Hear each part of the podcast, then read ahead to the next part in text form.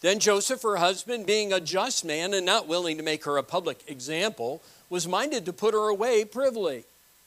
But while he thought on these things, behold, the angel of the Lord appeared unto him in a dream, saying, Joseph, thou son of David, fear not to take unto thee Mary thy wife, for that which is conceived in her is of the Holy Ghost.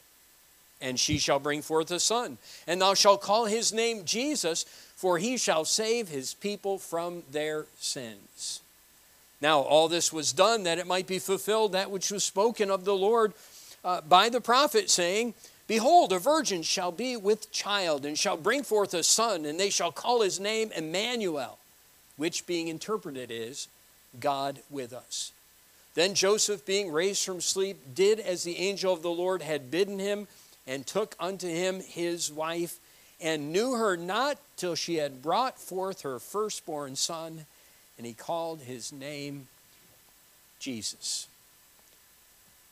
I hope you'll look and understand from Matthew chapter 1, verses 18 to 25, the real story. Not the rest of the story, the real story as it was presented, and learn the wonderful lessons God would have for you and for me from this chapter. Let's pray. Father, I ask you to open our hearts, our minds, our eyes to the truth of this story. Help us to get a glimpse of uh, of the real difficulty and, and the crisis that Joseph faced at the beginning of this story. And, and then, Father, may we see Jesus as he truly is, as the uh, announcement proclaimed, as the angel, the angel that spoke to Joseph shared. And I pray that you would help us to not only understand this passage, but may it be an encouragement to our heart and may it stir those who are not part of the family of God to become part of the family of God. And we'll thank you for what you'll do. In Jesus' name, amen.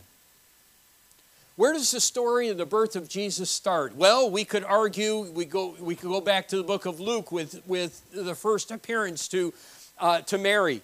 Uh, we could argue as well, and there are other things that Luke shares that Matthew doesn't. But when Matthew begins the story of the, the life of Christ, after giving the genealogy, which was very important, you remember from last Sunday night, I hope. Uh, but as he begins in the story, he doesn't start with this wonderful fuzzy picture, you know, this beautiful picture that we all conjure up in our mind of a babe in a manger and a beautiful scene. Actually, the truth of the matter is, the picture that is given in the Bible here in this passage is uh, really a very difficult one. Notice again the words. Now, the birth of, of Jesus Christ was on this wise when, as his mother Mary was espoused to Joseph, before they came together, she was found with child of the Holy Ghost. Hey, look, what's a more pr- proper picture, according to Matthew, of the story of the Christ child? Well, I'll tell you what, it's a little bit more like this. This is maybe how in my mind, I could picture it. Uh, it's something like this nine months before. This is not possible. How can I have a baby? I've never had a relationship with a man before. Yeah. She said later, Be it unto me according to thy word. But the angel had to convince her. In fact, the angel convinced her by saying to Mary, uh, you know, Elizabeth is with child. She couldn't have a child, and she's, she's well along. And, uh, and why don't you go see? And Mary did. But the, the scene, if you would, starting the Christmas story, is one of this is impossible. And the angel said to Mary, With God, nothing shall be impossible. Well, then uh, we move to six months before. Now it's possible nine months before, but our scene in verse 18 seems to be probably a little bit more in the area of six months before the birth of Jesus. You say, why is that? Because when Mary was given that announcement and she was told about Elizabeth, she went to visit Elizabeth, her relative, who was about 70 miles away or so. And after, uh, after a, a long time there, she was there about three months, she came back. She was told before she left, she was going to have a baby. Three months' time has taken place, and what happens with a lady who's pregnant? Yeah, they start to show. Uh, it's very likely that when she left, she didn't say anything to Joseph, probably because she didn't really know if this could possibly be true. But when she saw Elizabeth and what the uh, angel had already told her, and then she put it all together, you know, it is true. What God said is true. He can do this even though I haven't had a relationship with a man.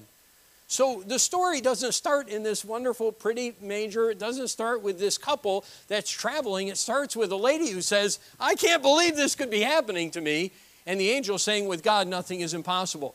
Three months later, she comes back, and well, you know, like a, an expectant woman, she's showing.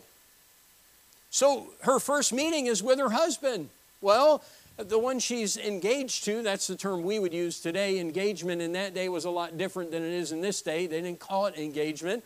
He, she was a spouse to him. She was her. He was, he and her, as far as scriptures were concerned, were pretty much married as far as in mind. They hadn't been in action, but they were married.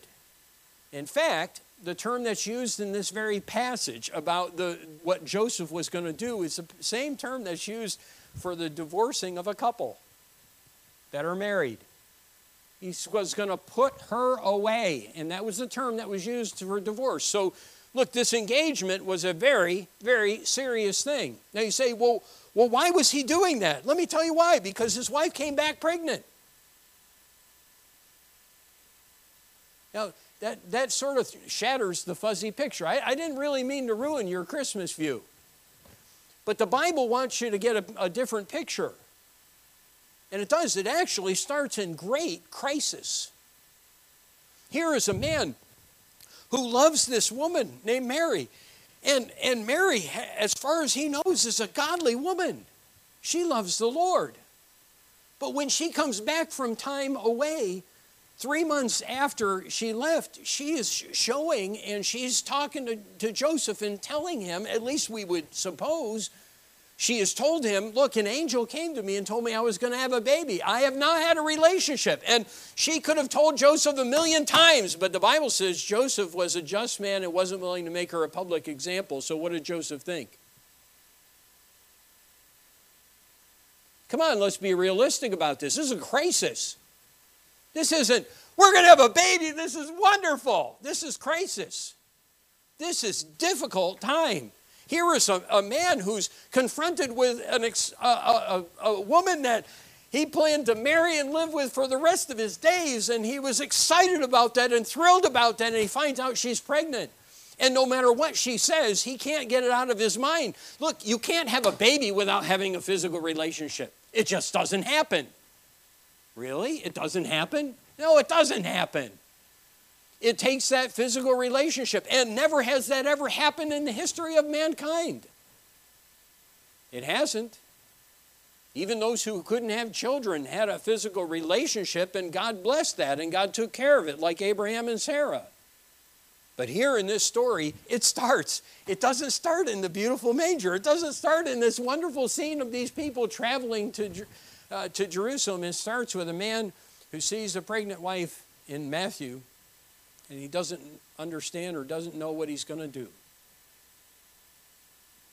So we have, if you would, three scenes before us in our passage. We have, first of all, the inconceivable crisis or the conflict. Now, I love what Matthew did because if you look at the end of verse 18, even though it's a rather dismal scene at the start, he does want to remind us at the end of that verse she was of child of the Holy Ghost. Do you know there's some four or five times you can uh, get reference to the fact that Matthew wants everyone to understand Mary never had a physical relationship with a man. She was pure, she was a virgin. And that, by the way, is in fulfillment of Scripture, and it had to be. But there's some four or five times he says in this narrative, even though Joseph didn't know it, uh, and now Mary did because she had been told by the angel and she had accepted his word. But Joseph didn't know it at this point. And so he sees this, he has this, this woman he's supposed to marry, and she is, she is expecting, and this is a grave situation. Here he is, he's trying to make the decision, and the decision is do I put her away or not? And it isn't whether he was going to put her away, it's how am I supposed to do this? So Get this, in his mind, it's already a done deal. I'm not going to marry this woman. I can't marry this woman. She's been unfaithful. That's all he knows. And that's all he understands. Now, are you starting to get a little different picture than maybe we have of the scene? We, we like to make it really pretty.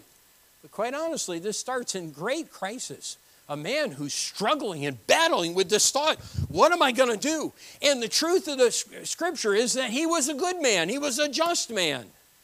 And being a just man, he didn't want to embarrass her. Being a just man, he didn't want to shame her. She was going to be shamed enough. Because a woman who had a, a baby out of wedlock, well, in our day, that's no big deal. It should be, but it isn't. But in that day, it was a big deal. We don't understand the, the, the real depth of it, but it really meant basically that she was going to be shunned. She was going to be shunned by everyone. She was going to be shamed. This was not something to be proud of and say, oh, look, we, we're not married, but we're having a baby. This was an embarrassing thing. It was a shameful thing, and it still is in God's eyes, by the way, and that's a free message for this morning. But it's sad that we make light of, and, and many times we look in favor upon someone that's expectant when they're not married, and that is a sin. It's wicked, it's godless, it's evil. But it wasn't evil in Mary's case because Mary hadn't had a relationship with a man. She was pure, she was clean. But Joseph didn't know that. So his whole mentality is how can I do this? And I love the way it's worded here because being a just man, he didn't want to make her a public example, which would often be the case with someone who was expectant, but they didn't, uh, but and they had been immoral and they had been unfaithful to their future mate. No, he wasn't going to do that. His mind was, I'm going to do this privately. We're going to do this in, in, in secret. We're going to be as discreet as we possibly can. Now, I, will tell you, I, I just can't. I, I have a hard time even fathoming the, the heartbreak that's going on in this man. But this is a, a grave situation and a grave circumstance he finds himself in. And I love the relief that the angel of the Lord gives him. It says in verse 20, But while he thought on these things, behold, the angel of the Lord appeared unto him in a dream, saying, Joseph, thou son of David, fear not to take unto thee Mary thy wife, for that which is conceived in her is of the Holy Ghost. There we have Matthew telling us again. He told you in the first place, Joseph didn't know it, but I want you to know it. This baby is of the Holy Ghost. I'm telling you a second time, this baby is of the Holy Ghost. Mary has not had a relationship with a man. This is a virgin birth. This is a miraculous work. And that message from the heavenly angel was a great blessing to Joseph at a time of great distress. What am I supposed to do? Man, I think this, this is genetic. By the way, God didn't remove that. He could have come to Joseph at any time, couldn't he? He could have come to Joseph and Mary at the same time. I mean, they were engaged to be married, and he could have come, the angel could have come with Mary at a time when Joseph and Mary would have both heard the message in the first place. But he didn't because God had a plan. And part of that plan, get this, involved great difficulty for Mary, for Joseph. By the way, regardless of what Joseph did, you don't think there was a lot of talk? Here's a couple. They're not married. Mary comes back, and my, it looks like she's expecting. What's going on there? So we have all these things going on, and this great difficulty, in this great crisis, but in this great crisis, a wonderful thing is done. Because not only do we have this inconceivable crisis that Joseph has to go through, we have the uncom- Christ, which is pictured for us in verse 21. Because after the angel tells Joseph, All right, look, understand this Mary has been faithful to you. She hasn't had a relationship, but she is expecting. And she is going to have a child, and that child is a child that the Holy Ghost has conceived. And I want you to know that and I want you to know something about him. And isn't this wonderful? Because this is where we have the, you know, the Christmas story, right? Here's where we have the wonderful picture of what this baby is all about. And she shall bring forth a son, verse 21 says. And thou shalt call his name Jesus, for he shall save his people from their sins. Now all this was done that it might be fulfilled, which was spoken of the Lord by the prophet, saying, Behold, a virgin shall be with child, and shall bring forth a son, and they shall call his name Emmanuel, which being interpreted is God with us. And in those three verses, what the angel said and what was shared with Joseph is the great message we like to preach. In fact, that's a lot of times what people focus on in Matthew chapter 1. We skip the 18, 19, and 20 because those are the verses that really aren't all that pleasant to talk about. But they're reality, and they'll teach us a lesson that we need to know for life. But I love verses 21 to 23 because it gives us a picture of a wonderful Savior. Notice some of the things he tells us, the angel told in the message he gave. She shall bring forth a son, thou shalt call his name Jesus. And here's the reason why for he shall save his people from their sins. If you understood that the name Jesus is a Hebrew word, and it literally is understood to mean Jehovah is salvation. Now, why would this baby be given a name like that? How could he bring salvation? And what did he bring salvation from? If you look at his life, if you read through the Gospels, Matthew, Mark, Luke, and John, you don't see someone who comes and sets up a kingdom, which is what they thought the Messiah would do. Hey, listen, you talk to any Jew in that day, by the way, you still talk to any Jew today who, who don't believe that the Messiah has come, and their idea is that when the Messiah comes, he's going to set up a kingdom. He's going to rule on this earth. He is going to reign. He is going to set down all other kings, and he is going to rule as king in Jerusalem, and the Jews are going to rule with him. Now, here's the truth that day is to come. And the Bible talks about it. There will be a time when Jesus reigns and rules on this earth. But when the Messiah came the first time, he didn't come to save the Jews from the captivity of being under the Roman government. When the Messiah came the first time, he came to provide a way for men to be saved from their sins. There was a great spiritual need that men had, and that's what Jesus Christ was coming to take care of. That's what this Jesus, this baby, was going to do. He was going to be the Savior. He wasn't going to save them from bondage of a foreign government, although someday that will happen. No, he was going to come the first time to save them from their sins. In fact, it even tells us that very fact. He shall save his people from their sins. He provided a way for sin to be forgiven from the punishment that sin brings. What is the punishment of sin? Death eternal separation from God, judgment in a place called hell, the lake of fire. It's talked about at the end of the book of Revelation. It is a place of torment. It is a place that God doesn't want anyone to go to, but all men are headed there, for all have sinned and come short of the glory of God. And what's so great about this message that even though the story is birthed in crisis and trouble and problems for Joseph, for Mary, and for many other people that were involved with the Christmas story, it's wonderful because it tells us of someone who's going to save people from their sins, and that greatest need that mankind has. And so, Jesus Christ, this Jesus, this baby, was going to be the one who would provide the way of salvation. A preacher told a story. He told about his friend Nathan. And it was kind of a, a, very moving story for him. He said, My friend Nathan was on the 61st floor of Tower 2 on 9 11 when a hijacked jetliner flew into the World Trade Center. He continued, I was deeply moved by the story Nathan told. He was coming out of the restroom and he remembers seeing a piece of burning paper floating by the window. And that was his first sign, his first picture at all in his mind of the horror that was going to follow. He realized uh, very shortly thereafter that uh, he might be in danger. And so he did what anyone would naturally do. He headed, like many others did, for the stairwell. Nathan shared his account of being in the stairwell and what it was like. It was jammed with people. Some were screaming, Uh, people were just running, trying to get out. Through the terror of, of first the smoke starting to fill the, fill the stairwell, and then a quake when the plane hit their building because he was in Tower 2. My friend finally made it to the soot covered lobby. And he said he saw faces he'll never forget. These are his words, Nathan's words. I started seeing some of the rescue workers for the first time, heading toward the stairwells directing us out. I, I can remember the looks on some of their faces. Uh, a number of them looked just as scared as I was. I know. They're some of the people that helped save my life.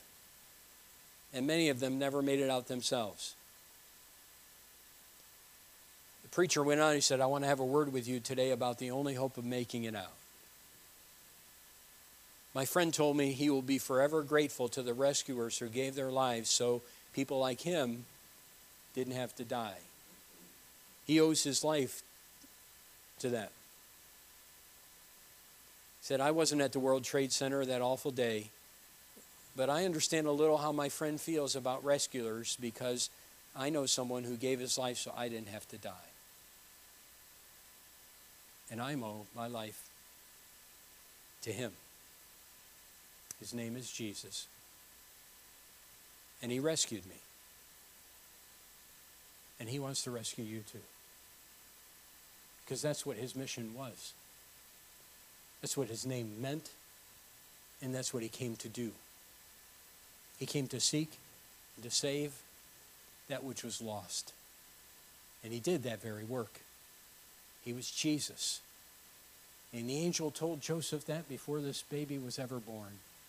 He will save his people from their sins.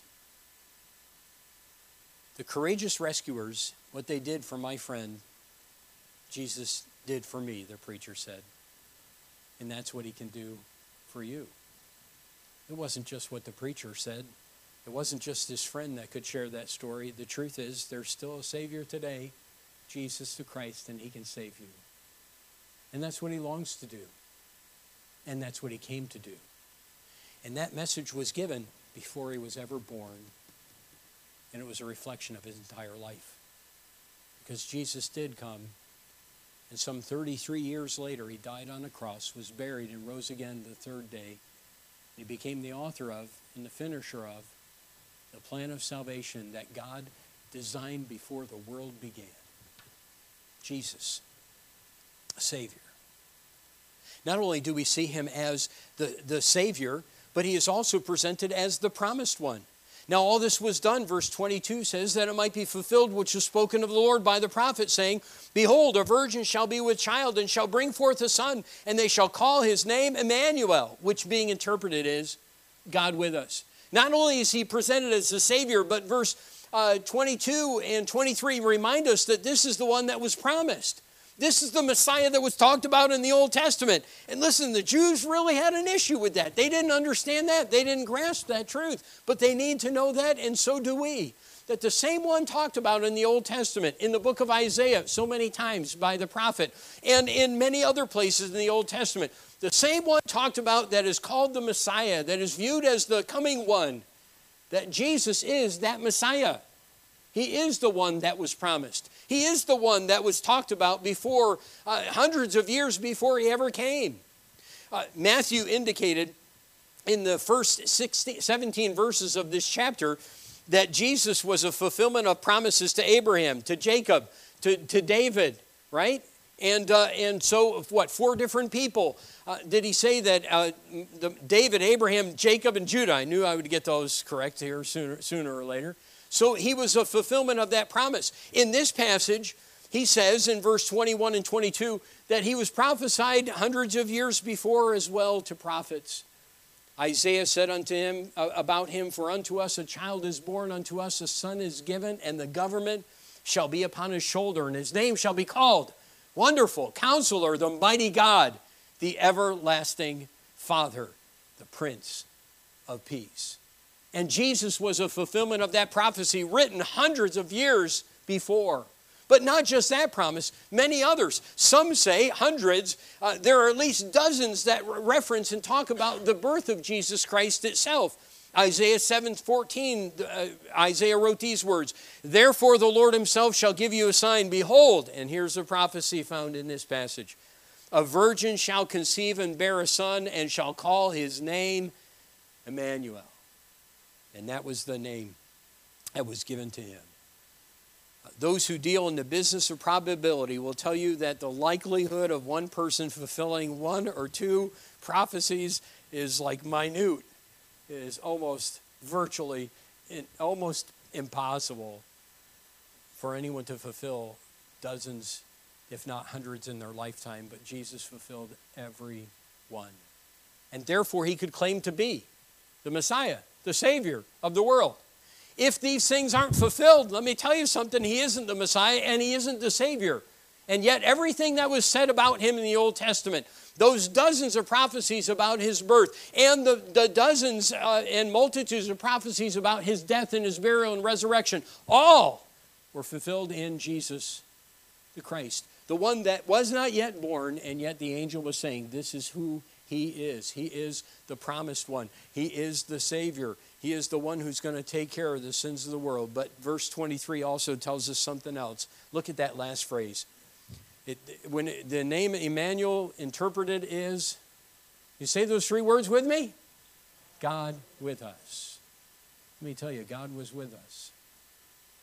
God was here on this earth. We just said a few moments ago the, the, virgin birth was a miracle. That is a miracle. But that isn't the, the greatest miracle that the angel talked about. The great miracle is that God came to earth. That is, my friends, the great miracle. He was, as we often describe, the God man. He was God come in the flesh. And therefore, he could be our Savior. You say, oh, come on, that couldn't be true. No, you have to accept that very fact, and that's what the angel was sharing with Joseph. Look, God is going to be with you. John 1 1, John wrote, In the beginning was the Word, and the Word was with God, and the Word was God. The same was in the beginning with God. He talks about the Word being the Creator in that passage. He talks about the Word in many different ways. But the Word is a person. We say, well, how do we know the Word is a person? Because John in John 1, verse 14 said this, and the Word was made flesh and dwelt among us. And that's what the angel was talking about. He said, Look, that baby is going to be God with us. There is no way for a sinner to provide for sinners. He had to be sinless. And Jesus was. He was God come in the flesh. And as a result, being in flesh and yet being totally holy and pure, he could be the sacrifice that God demanded for sin. And so the angel shares that message before he was ever born and tells us who Jesus truly is. Paul understood that to be true. By the way, do you know a lot of cults today, a lot of false teachers today tell us that Jesus is not God come in the flesh, but the Bible tells us that he is. In fact, Paul wrote these words in Philippians 2. Maybe this sounds familiar to you. Let this mind be in you, which was also in Christ Jesus, who, being in the form of God, thought it not robbery to be equal with God, but made himself of no reputation and took upon him the form of a servant and was made in the likeness of men. Indicating, by the way, it was Jesus' decision to do this. The Son decided to do this. It was of his volition, it was of his choice when the design was made back in the beginning before the worlds ever began. And in this passage, we're told that God was indeed with us. You say, well, wait a second. It doesn't say that God was with uh, us in Philippians chapter 2. Well, it does in verse 6 when it says, Who being in the form of God, thought it not robbery to be equal with God. Jesus Christ was God in eternity past, and he continued to be God. He was the God man. Henry Scougal was a 17th century Scottish minister. He wrote a book. In his book, he wrote these words He said, God hath long contended with a stubborn world and threw down many blessings upon them when all his other gifts could not prevail he at last made a gift of himself. And that's what happened when Jesus was born. God came to dwell among us. And without controversy, Paul wrote, Great is the mystery of godliness. God was manifest in the flesh, justified in the spirit, seen of angels, preached unto the Gentiles, believed on in the world, received up into glory. Look, Jesus, this baby in the manger was God come in the flesh. He's the promised one, He is the Savior, and He is God. And that is, if you would, the bright spot in the story that we find here in Matthew chapter 1. It's the bright spot in, in the entire Christmas story that sometimes we have romanticized in our mind, but was a very difficult time, at least for those who are involved in the story. So we have the uncomparable Christ, we have the inconceivable crisis, and then we have at the end of this passage the uncomfortable choice. It says, Then Joseph, being raised from sleep, did as the angel of the Lord had bidden him, and took unto him his wife, and knew her not, till she had brought forth her firstborn son. And he called his name Jesus. Look, he made a decision of the will, a choice. He obeyed. In verse 24, Joseph made his choice. He heard God and he made a decision to obey. What did that mean? Well, think about it. What have you been pondering? We're going to divorce breaking up. It's over. It's done. All that was thrown out. The word of the angel. Okay, I understand this to be true. It, Mary was telling me the same, the same message, so it must be true. I, I'm going to accept the word that God has given to me. And so he obeyed that word. Now, what did that mean? Well, do you think it meant that everything was fine? Everything was wonderful? You don't think there was talk? If Joseph, if they're already three months along, the Bible does say that he immediately married her. So, right after this event, he goes and he marries her. You don't think the ladies in, in, uh, in Bethlehem and, and, well, around the area, Nazareth, where, where they were, you don't think they were talking? Oh, that never goes on. Why do we ever, you know, sometimes we just close out the realities of this story. Uh, she had to she had to live with that, and he had to live with that. The, the whispers, comments, maybe the smart snide comments that people would make. Um, maybe the well, Joseph is a good man, but man, that Mary. Or maybe, well, what did they? What did the two of them do? Sometimes we think, well, there was initial pain, and the decision to obey would lead to a quiet, peaceful, wonderful life a wonderful manger. You know, that story wasn't all that pleasant. You know what I picture in my mind? Like a, a, a, month before, she's, she's eight months along, right? What do you mean the king told us we gotta, we gotta pay taxes? Are you happy about taxes? I shouldn't ask that question, should I? What, what do you mean? And, and what kind of crazy guy would make us go to our home city where we were born? And Mary, you're eight months. What are we going to do? I can't leave you here. You don't think that was a hard decision? How many ladies want to travel when you're nine months pregnant? Yeah, and that's in, that's in our day with air conditioned cars and everything else, you know, and, and nice, comfortable ride. I mean, I know that my wife, when it comes to, you know, when it got to nine months with the, the three kids, it was like, you know, I want to get this over with. And here is this family forced to travel, um, they say four to seven days. Some say that. Some say a week and a half to two weeks travel. And we're, we're, we're talking about donkey travel here or walking. We'll see. That's good. See, that, that bring the, move the pregnancy along. Two weeks of walking. Okay, but, but we don't think of that when we think of the story. This is a story that's just birthed in, in, in great anguish and, and difficulty and pain. You know, and and what kind of bizarre idea to make people go to their home city? Why can't you be taxed here? Why do I, just, okay, where were you born? I was born in New Britain, Connecticut. So if I was living in that day, I would have to travel from here to New Britain, Connecticut in order to pay my taxes. What kind of bizarre king is that? Okay, now you all are hating on the government. I know, I understand that. But is there any reason to that? Does that even make sense? But the baby had to be born there. do you think maybe the conversation was? I don't know when the announcement was made, but we do know Caesar Augustus made this decision. Okay, I don't know how long they had, but they obviously didn't have plans to get a Motel 6 because there was no Motel 6 that had any rooms left. And I don't know if they waited till the last possible minute because they were hoping she would have the baby before. And then maybe made the decision it didn't come. We got to go now. We got to get there because we got to pay our taxes by April 15th. Because that's the date everyone has to pay taxes. They had to be. Okay. That isn't in the Bible. Just want you to know that.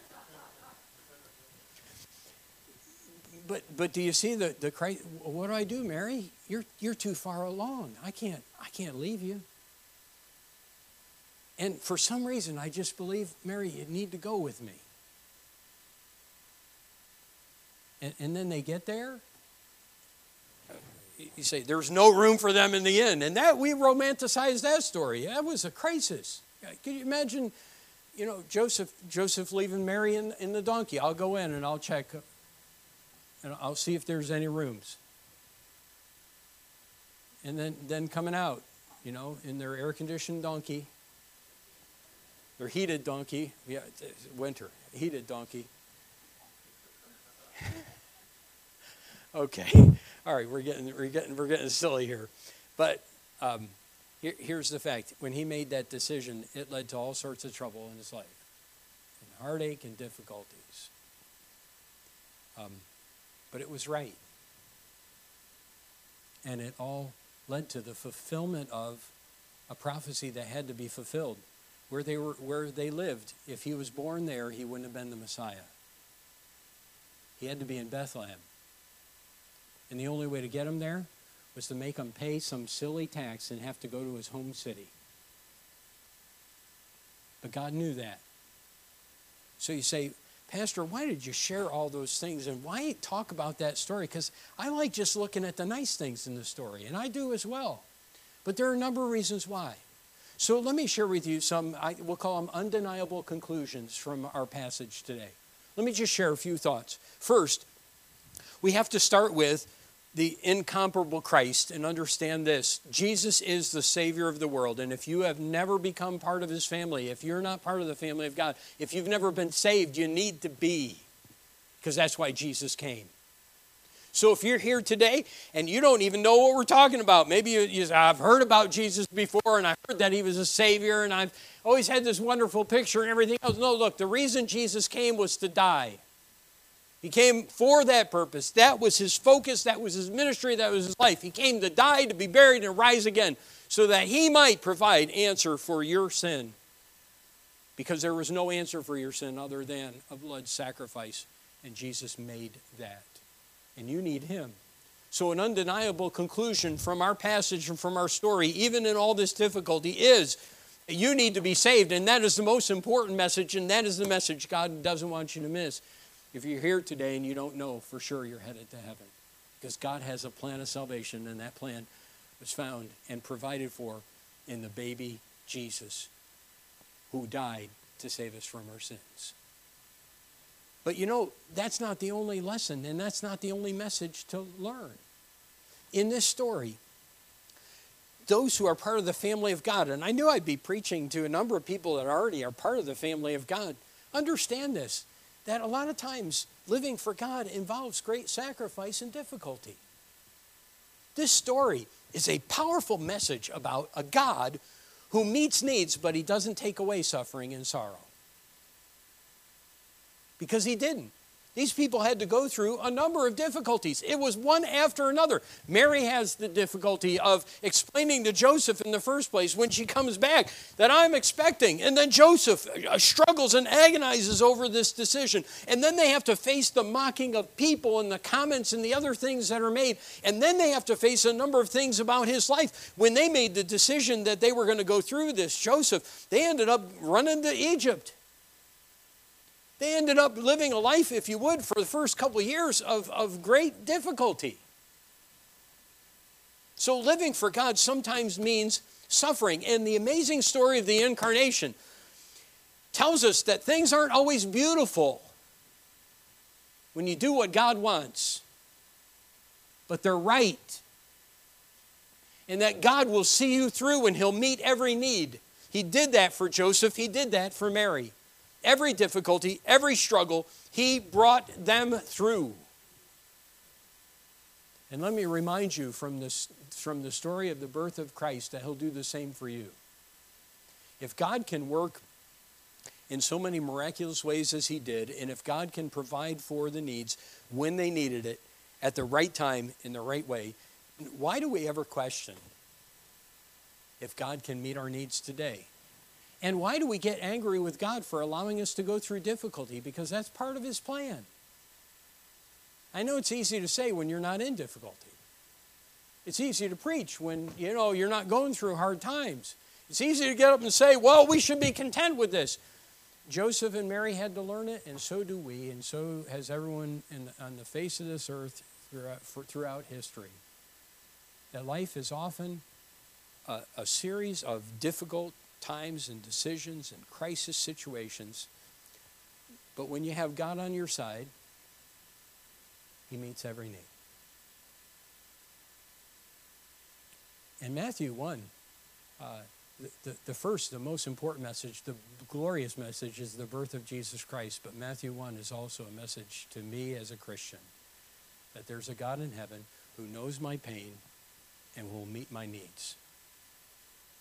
He did that for Joseph. He did that for Mary. He did that through the entire story. He did that for wise men who sought him in Luke chapter 2. I mean, Matthew chapter 2. And he did that for everyone in the Old Testament that he used to be in the line of Jesus Christ. Living for God sometimes means suffering, sometimes it means, and often will mean, sacrifice. But there is a God in heaven who will always make the sacrifice worthwhile. We have a man in Joseph that we can learn from who said, Okay, God, here's what you allowed in my life, and here's what you're telling me to do and I'll do it. And may we have the same kind of heart. Because it's then that God can work and God can meet the need. By the way, it was only when he had that attitude where, where God did work. So, it's not the pretty story that we often imagine. And, and I understand why we don't want to imagine it.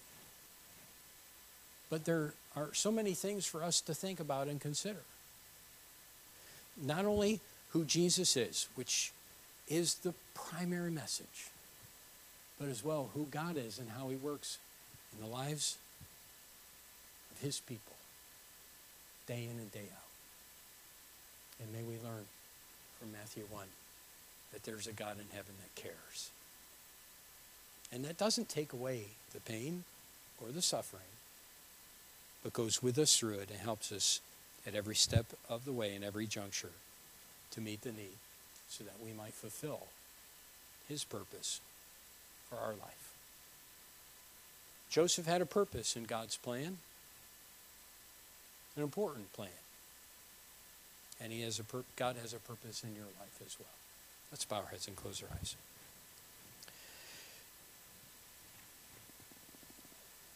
If uh, the most important message by far, exceeding all others, is that Jesus was born, the Savior of the world, the one who came to die for sinners.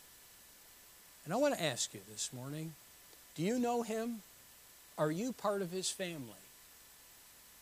If you can say, Pastor, I know I'm saved. I know I'm part of the family of God. I know that because there was a time in my life where I realized I was a sinner, that Christ died for my sin, and I put my trust, my faith in Him. And I know I've done that. If you can say that as a testimony, don't worry about anyone else. If you can say that, I know I'm saved, I know I'm part of the family of God, I know there was a time in my life where I trusted Jesus Christ as my Savior, and I'm His. If you can say that, would you raise your hand just as a testament to that fact? I know that. Wonderful, great, excellent. You put your hands down. I, am so thankful for many who have come to that place in realization. If you're here and you would say, you know, preacher, I don't know for sure I'm saved. I don't know if I'm part of the family of God. I've never really even understood this baby Jesus anyway. But what you preach today makes sense, and I'm interested. I'd like to know more about that. I, would like to know if I'm part of his family. And I'm concerned about that. If you'd say that, I'm not going to embarrass you. I'm not going to call you down. I'm not going to come to you and make you do anything. I would just like to know of your concern, and I'd like to pray for you. Won't save you, but it'll give me a chance to just pray for you and know of your need. If you say, Preacher, I don't know if I've ever been saved, but I'm concerned about that, would you pray for me? Would you just slip up a hand? Again, I won't embarrass you. I'd just like to know of your concern, of your need. I don't know if I'm saved, don't know if I'm part of the God's family, but I'd like to know and I'm concerned about that. Pray for me. Anyone all say that today. If you're part of the family of God and you're here today and re- we can all rejoice in the birth of, of Christ, may we also see that there's a God in heaven who cares about us and can meet our deepest needs in crisis. And maybe God's spoken to you today and there's some business you need to do with God. I want to encourage you to talk to Him about it and trust Him, even in the darkest days. Father, I thank you for your word. Thanks for the chance you've given us to look at this wonderful story and see uh, a number of lessons that can help us in life. And I do pray if there be anyone here that's unsaved, that today would be the day of salvation for them. And for those who know you, that we may be people who, like Joseph, trust you and find you to be that friend who can meet our needs. And we pray this in Jesus' name. With heads bowed and eyes closed, would you stand to your feet? If you do that, we like to have an invitation time at the end of a service, give an opportunity to those whom God has spoken to to respond. If there's some business you need to do with God, if you're a Christian, you need to talk to Him about something. Maybe you haven't handled your struggles of life right, and there's some things you need to give, with God, give to God, then this would be a good time to get on your knees and pray and talk to the Lord about it. If you're here and you don't know you're saved, we'd love to have someone take a Bible and show you how you can know that for sure. And we'd invite you to come as uh, Brother Robertson will sing a song of invitation. As he begins to sing, if there's something, decision you need to make, I want to encourage you to respond as he sings.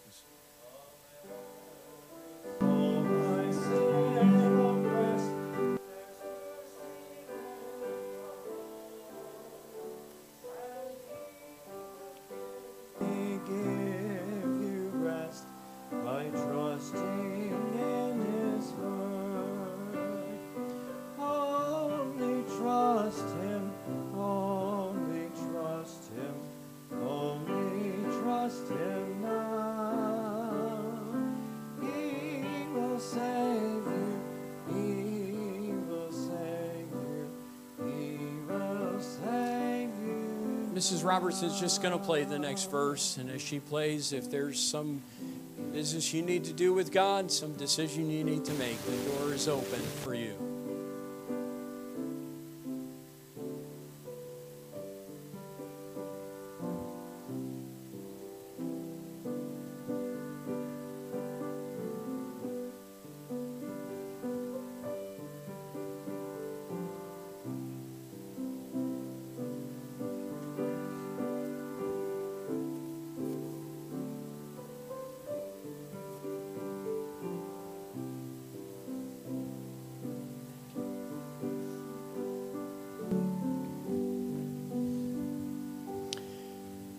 Thank you, Father, for uh, sharing with us the great news that a Savior has come.